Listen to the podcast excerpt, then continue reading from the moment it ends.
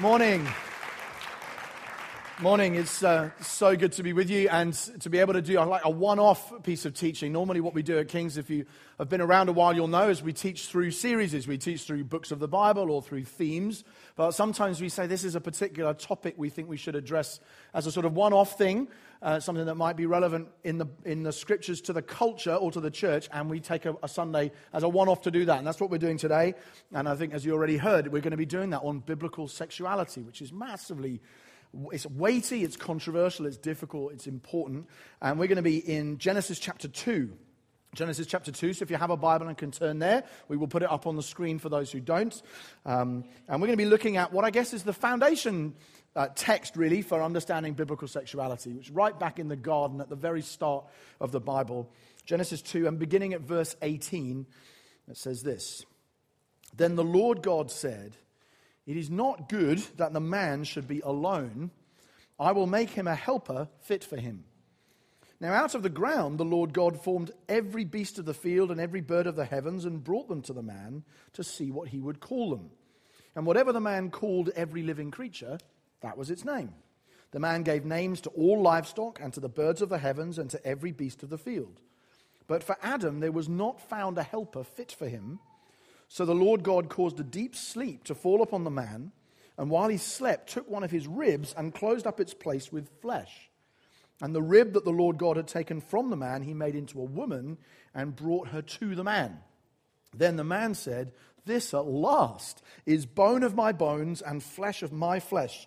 She shall be called woman, because she was taken out of man. Therefore a man shall leave his father and his mother, and hold fast to his wife, and they shall become one flesh.' And the man and his wife were both naked and were not ashamed." This is the word of God. Biblical sexuality is an enormously important topic in the Bible, but it's also a hugely controversial, challenging one for us who live in 21st century London, I think. And it's one that all of us, whether we are Christian or not, and whether we are male or female, and whether we are gay or straight, or we would say neither, or whether we are married or single, or divorced or bereaved, we all need to think it through carefully. And we all need to think it through because it's an area where the Bible speaks and the culture speaks and they say different things. And actually, we often need to think it through because for personal reasons, things which affect us directly. And in my case, the reasons for thinking through this topic when I first had to were very personal. So many of you won't know this, but part of my story is that as a teenager between the ages of 14 and 18, I was attracted to other guys. I was attracted to boys or young men. I was at an all-boys school, and I found that hugely challenging and confusing, actually, because I'd been brought up in a Christian family, and this was a time when the church really would... you'd never have a message on this topic, I don't think, 20, 30 years ago. And so I sort of really wrestled with that and didn't quite know what to do with it, found it very hard at a personal level. And it's something I then had to kind of think through as quite a young person, trying to find my feet, really going, well, I know that this isn't something that that God says I should act on, but at the same time, I don't know quite what to do with it. And so for me, this was an issue at a very personal level I had to wrestle with. And I know that in this room, there are a number of people for whom that's true. And in the church as a whole, there's a lot of people for whom that's true. And I know of a number of you I've spoken to, and it's an issue for you, and it's been an issue for you in the past, or it still is in the present. And that's a reason for some of us just to go, we need to figure out, how do we understand this biblically? What are we supposed to do with it? At the same time, there'll be some of you who say, that's not my story, but it is the story of people who I'm very close to, people in my family. Some of you are saying, This is affecting my mum, my dad, my son, my daughter, my brother, sister. This is affecting a close friend or a colleague. So in our case, again, as a couple, one of our closest friends is a kind of young guy, a bit younger than me, who is attracted to men. And he has been pretty much for the last 10 years. I think he thinks, I will be for life. And he's a wonderful man of God. He's a Christian. He loves Jesus with all his heart. He just said, I know that God's word says that sex is to be used in this context and not in that context, so I'm not going to have sex. I'm going to be a single guy. A lot of people are. That's what I am called to do, clearly. But that gives him challenges. That's hard for him in ways that it isn't hard in the same way for perhaps me or for many of us. And some of you have got people very close to you like that. You said, this is an issue for them that they are working through. And they know they will be single for the rest of their lives. And that will be a challenge for them. And that can be hard in this culture in a way that it often hasn't been, because this culture, the message comes loud and clear all the time. You cannot be fully alive if you're not sexually active. right? That's the message that most of us drove or walked past as we reached this building this morning. Billboards or adverts or something saying, they never actually said those words, but that was the gist. You are not fully alive and fully human if you're not sexually active. You've got to be having sex, otherwise you're not really a real person. And because that message is so strong in this culture, and yet so clearly not what the Bible says, it can present challenges. So my friend is saying, actually, I followed Jesus, who is the most alive man there has ever been, and he is a single man. I follow a single guy. In fact, all the married people follow a single guy as well. And we do, and then you go through Paul, John the Baptist, you go through the whole Bible, the whole of church history, you think, whoa, a lot of our heroes are single people, and they are incredibly alive, far more than I am, and yet without having sex. So I know it's not true, but it still presents a challenge to me living out what it is to be a Christian in this sort of context. And some of us say, well, it's not my story, and it's not the story of my friends or family, but I just live in a culture and a society where in the space of a few decades, affirming a Christian view of sexuality has gone from being obvious to being debatable to being outrageous and bigoted. Right? And that hasn't taken very long. Some of us have seen that entire transition in our lifetimes. And some of you will know, I mean, a couple of examples. Jackie Hill Perry, some of you will know, spoken word artist, rapper in America, who's got an amazing story because, although, and this is not normally what happens, but in her case, she was a sexually active lesbian, and then she, through what God did in her life, she ended up saying, actually, I'm going to stop sleeping with women, I actually have, my desires have changed, and she's actually now married to a guy, they've got kids together. Now, that's not normally what happens in my experience, but it's what's happened to her. She tells her story. She was at Harvard a couple of weeks ago, protests, people screaming at her, yelling, you're bigger, you awful, awful things. Big profile in Newsweek, just trashing her reputation. Like, you want to say, all you're doing is saying, this is what happened to me by the grace of God, and you're pilloried for it. Some of you will know, if you don't know her, you may know the name Tim Farron. And again, politics aside, you may or may not vote Liberal Democrat, but this guy in public life, Christian convictions about sexuality, wanting to lead a party into an election. The two do not mix. It's really hard. In the end, he resigns and and his speech, if you haven't read it, is a really, I think, again, politics aside, is a wonderful statement of what, for some people, what it costs to remain faithfully Christian in a contemporary culture on this issue. And is a remarkable example. And in some of you, it's not at the political or sort of celebrity level. Some of you, it's simply true of people you know, and they're coming at you all the time. And some of you are teenagers going, this is the first thing people say when I say I'm a Christian. What about this? It happened to me a little while ago. I was talking to a couple of teenagers in the welcome area in a church in Eastbourne, and just chatting. And I said to them, so what's your take on Christianity? I knew they weren't Christians, but what do you make of Christianity? And the first thing they said was, I just don't understand why you think two people who love each other can't get married. And I thought, interesting, you wouldn't have said that 10 years ago, and you certainly wouldn't have said it 20 or 30 years ago. Why are you saying now? But I was a little bit cheeky. So I just said, why two? Why two people who love each other? Why not three? Why not five?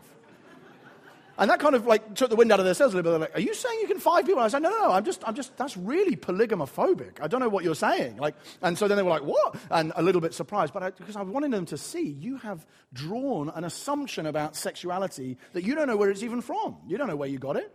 And I wonder why you think two. Why not? Some more than that or whatever. You've got to have some basis surely for saying what you're saying. And the passage that we have just read is the Christian basis, in that sense, for Christian sexuality. And for not just Christian, Jewish as well, of course. And it's quoted by both Jesus and Paul when they want to teach on sex. They go to Genesis 2. And verse 24, in some ways, is the key verse on this one. Verse 24, we read, therefore, a man shall leave his father and his mother and hold fast to his wife, and they shall become one flesh. That is, one man, one woman, coming together in the context of marriage, like a sort of leaving and cleaving marriage. They set up home together. They have sex in that context and that context only. There are no other partners and there are no exceptions. Till death us do part. That's Christian sexuality. And that means that from the beginning, those who follow Israel's God, like you and me, like Jews and Christians, have said, right, well, there's basically two paths then for faithful sexuality. You have sex within a marriage like this, one man and one woman for life, if you like, or you don't have sex, and you observe, and you follow Jesus, and you live like Jesus did. You live a celibate single life, and that's the matrix. Those are our two options, and that means that anything outside of that is sinful. It's not popular to say that, but it's true in the Bible. It's actually quite obvious in the Bible that anything outside of that, whatever it is, it could be downloading things, or it could be sleeping with people who are of the same sex as you, or sleeping with people outside of a marriage, or sleeping with someone who's married to someone else. All of those things are not what God wants for his people. What he says is, no, you do one of these two things. You do Genesis 2 kind of marriage, or you live a single life, as of course Jesus himself does. And Scripture's actually quite clear on that. The difficulty for us is not that we don't know what it says. Usually, my experience is not normally people going, so can you show me the verse that where it says? If that's the issue, that's fine. We'll happily talk about that. Got lots of material there. But the issue usually for people is why. I don't understand. I find that difficult to understand why God would care, because it sounds to them like saying, only have sex in this context, as if God was saying you should only really wear green. As if it's like a completely arbitrary, random rule, and we don't understand why it's there. That's often the challenge I think people have. And I want to suggest three big reasons, a much bigger backdrop than simply what does this text here say. Stand back from the whole sweep of Scripture and say, why is biblical sexuality what it is? What does it mean?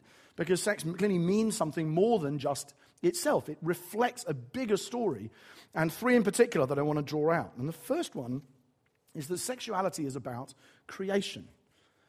Sexuality is about creation. Think for a moment about Genesis 1. If you know the story of the Bible at all, you probably know Genesis 1, that God creates the heavens and the earth. And what he does is he creates the heavens and the earth in what you might call complementary pairs.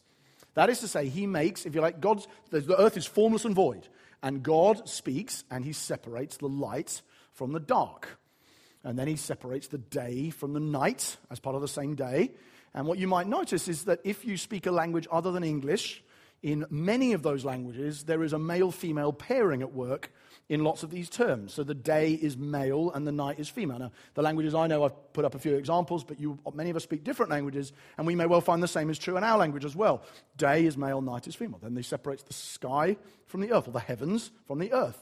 Separates the rocks from the sea.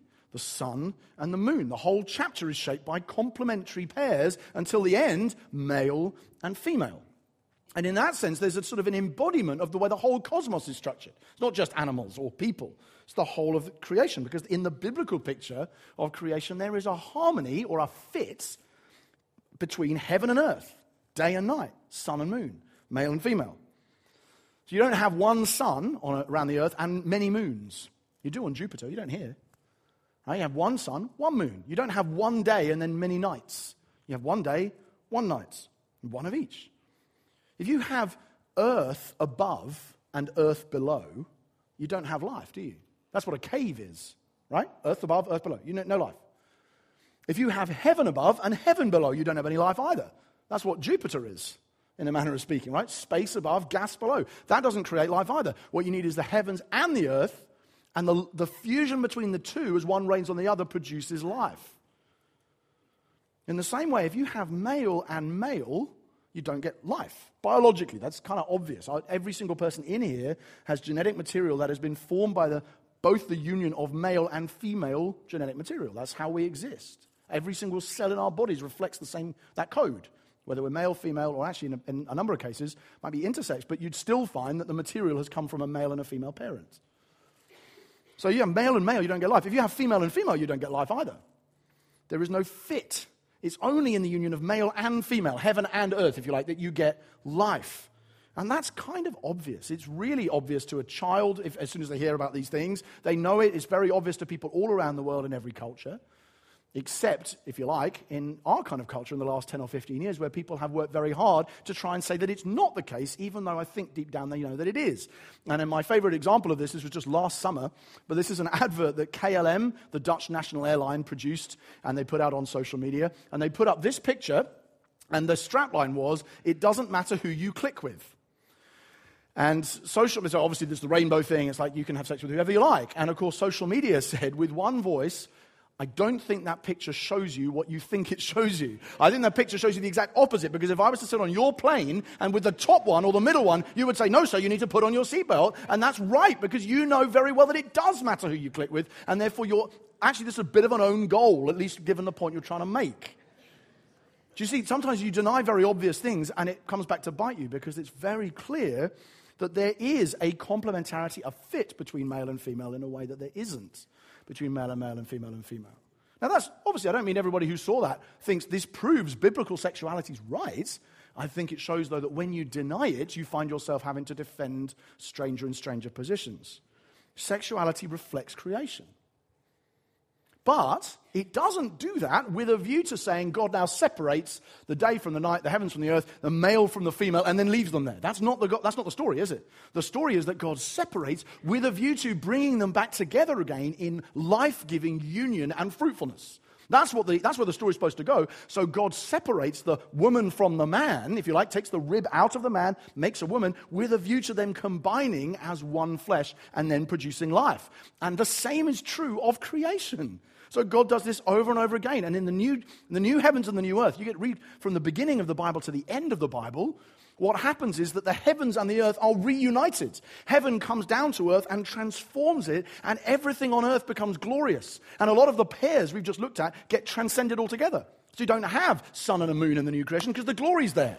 You don't need day and night because the glory's there. And actually everything, the glory of the Lord is its lamp. Heaven and earth have become one, and those things which God has joined together, let no person separate. That's the shape of the Christian story. It's the shape of creation. Creation is a marriage writ large. It's a complementary pair separated with a view to union and life-giving fruitfulness. Sexuality is about creation. So sexuality is also about worship. This is another thing it's worth thinking through from a Christian perspective, that if you read particularly your Old Testament, you will find a very strong connection, won't you, between the number of gods you worship and the number of sexual partners you have. Which sounds like a strange comment, but it's very common in the scriptures. The Ten Commandments, right, which if you know anything about the biblical story, you'll probably have heard of them. The Ten Commandments say, you shall have no other gods but me, and you shall have no other spouses but them. Yeah, that's what it does, doesn't it? So you have one God, one spouse, one wife or one husband. Those two things are in the two of the ten, because there is a connection between the worship of the one God and faithfulness to the one spouse. God presents himself throughout the Old Testament as the husband of Israel. It's odd how often that happens. You read through Scripture and you think, why does he keep doing this? Why do the prophets keep talking in this way? And it's because they are acting out, if you like, saying, really, marriage and sexuality is a reflection of God's relationship to his people. And when his people are faithful to God, there's something about faithful sexuality in there as well. But often they're not. And often what you have is that God is pictured as the faithful husband, and the people of God are pictured as the unfaithful wife. So if you were to look at this theme in the Bible, you'd see, wow, I'm surprised how often words like prostitute or whore or harlot appear in the Old Testament.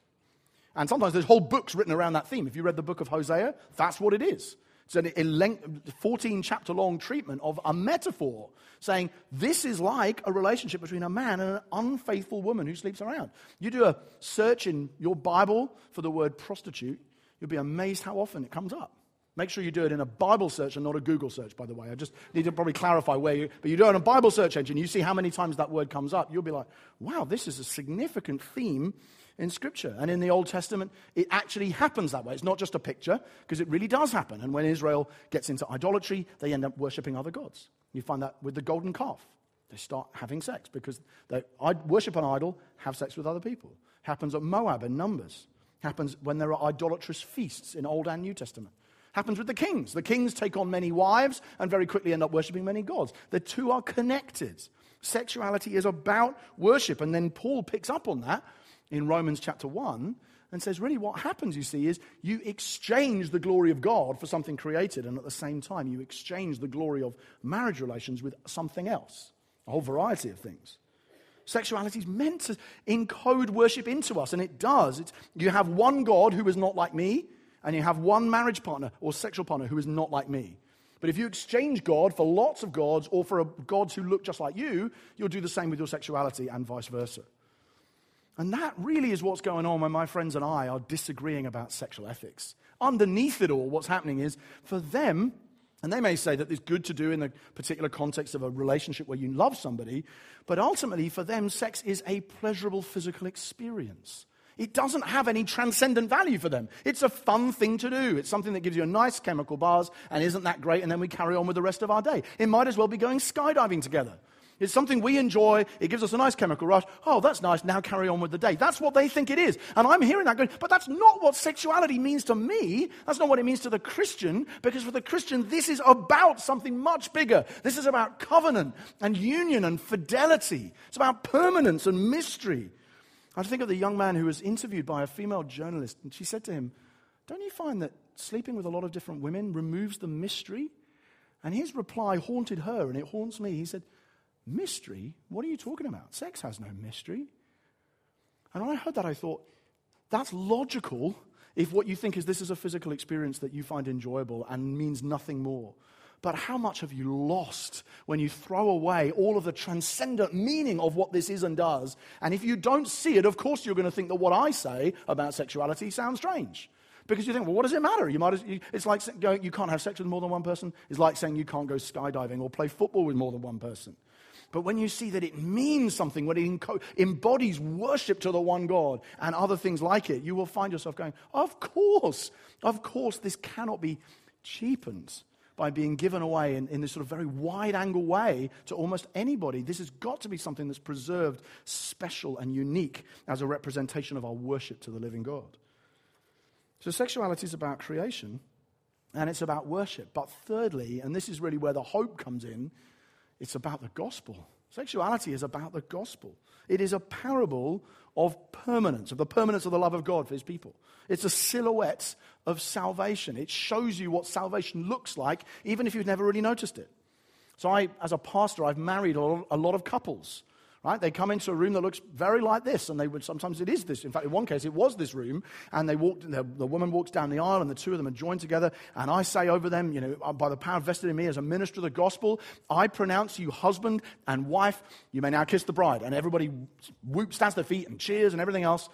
And we love those kind of days. And in that course of that wedding ceremony, one of the phrases that always comes up is, I quote Paul, and it says, "This is a profound mystery, this, you two getting married," and I'm saying that it refers to Christ and the church. That's what this is. This isn't just about you two.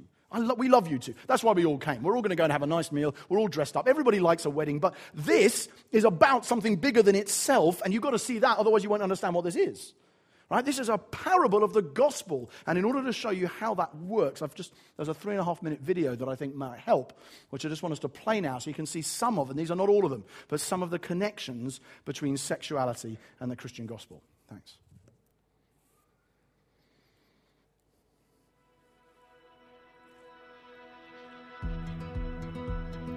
Therefore, a man shall leave his father and mother and hold fast to his wife, and the two shall become one flesh. This mystery is profound, and I'm saying that it refers to Christ and the church. Symbols, shadows, parables. Sometimes this is about that. Flowers are about love. Signatures are about promises. Fireworks are about celebrations. Poppies are about war. And marriage is about the Christian gospel. This mystery is profound, says Paul, and I'm saying that it refers to Christ and the church. So the wedding begins with the groom waiting at the front. He has pursued his bride and won her, and now he just has to wait. And when she eventually comes in, the whole room stands and stares at her beauty, her immaculate dress, pure and white and spotless. She gets presented to him, and they declare that they have no other partners. They hold hands. They make promises. To have and to hold, for better, for worse, forsaking all others as long as we both shall live. They exchange rings, signs of the covenant promises they have just made. They sign their names and make their vows legal. Then, as the ceremony concludes, they walk back out again, united as one. Everything he has is hers, and everything she has is his. Everybody celebrates with a meal. Later, they will express their physical union and share all of their possessions. She even takes on his name. Two have become one. And all this is about that.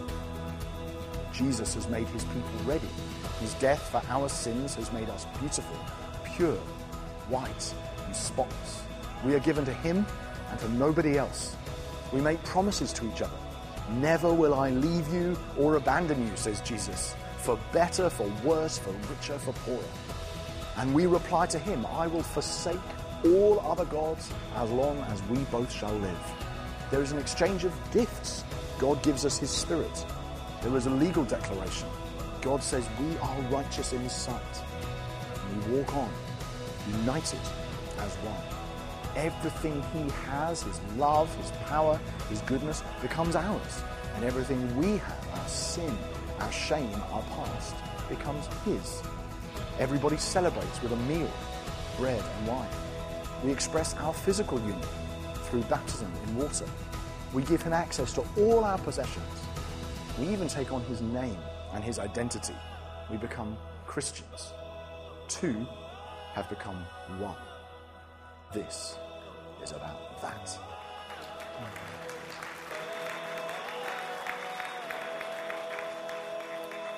See, I love that video because it does two things that I think are game changers when it comes to this topic and this interaction between the Bible and the world we live in now. One of the things it does is it reminds us, it shows us again why it matters, why sexuality matters so much, and why maintaining a biblical account of it is not just like saying, yeah, well, actually, you're not supposed to wear green. It's like, no, this is embodying something much bigger than itself. This is about that, which means that if I have sex with someone else's marriage partner or someone of the same sex as me, what I'm doing is preaching a false gospel. I'm not just having a physical experience with somebody else. I'm doing something deeper and richer, more transcendent than that, and that's why it matters. Biblical sexuality is about the gospel. That's one of the things that this message does, which I love. It helps me understand why it's important, why we're speaking about it now. But the other thing it does is so much more beautiful and so much more joy-bringing, because what it also does is it holds up the very hope that we need if we have failed to live up to that sexual standard. Now, I won't ask for a show of hands, but I suspect that many of us in this room are like me, that we have not lived up to that sexual standard in what we have thought, done, and said. We have got things in our sexual lives that we would willingly take back if we could. We have got things that we might actually not take back, but we know that perhaps we should, and we see the biblical standard. We hear this message, and we think, but I don't live up to that. And you know what? The accuser at this point would like you to believe, that's the devil, he would like you to believe that there is a separation between the faithful sexual people around you and a few others who have to go over there because what you've done is awful and disgusting, and therefore you're not allowed to join it and worship. You certainly can't approach God with the rest of us. And what the gospel says, what the marriage picture of the gospel says, is that that's not what Jesus does at all, but that Jesus is the husband who looks at you and he says, she has been unfaithful, she has been dirty, she's been broken, and I love her so much that I'm going to die for her anyway and present her pure and spotless to myself so that nobody can put any accusation against her. And I'm going to do that whether she has remained pure or not. I don't care what she does. I'm going to love her to the end. Till death us do part, for better, for worse. And because Jesus is like that, every single one of us who trust in Christ is going to be wearing white at our wedding, when the creation stands and applauds as they see the church walking up the aisle towards Jesus to be united with him forever. And that's the gospel that a marriage preaches. So if you find some of this hard, and I do, and if you wrestle with this stuff and think, my life doesn't look like that at all, neither did mine. Neither does many of ours. And the reason why we love Jesus is because even when our lives do not look like this, we can trust that our heavenly husband has died for us to make us pure, holy, spotless, without shame, free.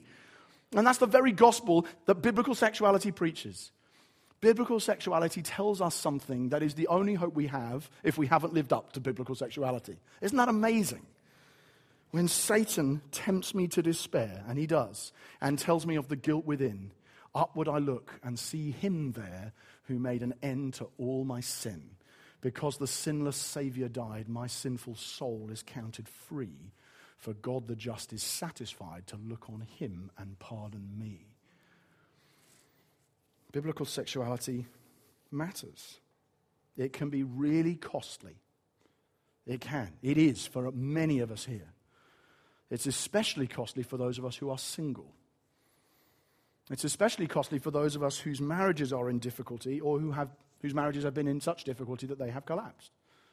It's especially difficult for those of us who are attracted to people of the same sex as we are. It's costly. It can be unpopular and difficult and costly for many of us who don't have any of those challenges, but nevertheless find that living out something that's this countercultural in this society is hard work. And sometimes you wish you could just go, oh, I just want to believe what everybody else believes about this. It would be so much easier. It will make you sound backward or bigoted to a lot of people who you want to like you. It does for me. It will mean some of us don't get the promotions we wanted. Some of us don't get the jobs we wanted. Some people won't be able to stand in public life without this being the only thing we have to ever talk about. And I know that's true for many, it's true for friends of mine. I know it's true for many of us. It can be difficult to live this out. Even for those of us who are married to someone of the opposite sex, we'd still find that this is a challenging walk.